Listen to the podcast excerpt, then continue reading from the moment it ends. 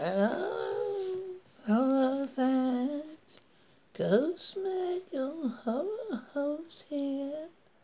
I like the fact of vampires. And these vampires are a little bit too saucy to be of horror. But that makes it more scary, 'cause they seduce you and then drink your blood. Vampyres, a lesbian vampire couple were laying at various passerbys, both male and female, to hold them captive in a rural manner in the English countryside, in order to kill and feed on to satisfy the insatiable thirst for blood.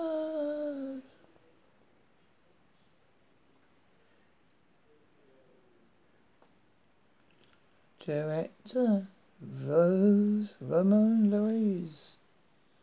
Year 1974. Country of origin Spain. Run time 87 minutes. Don't be fooled by the women. They are just as deadly as any man.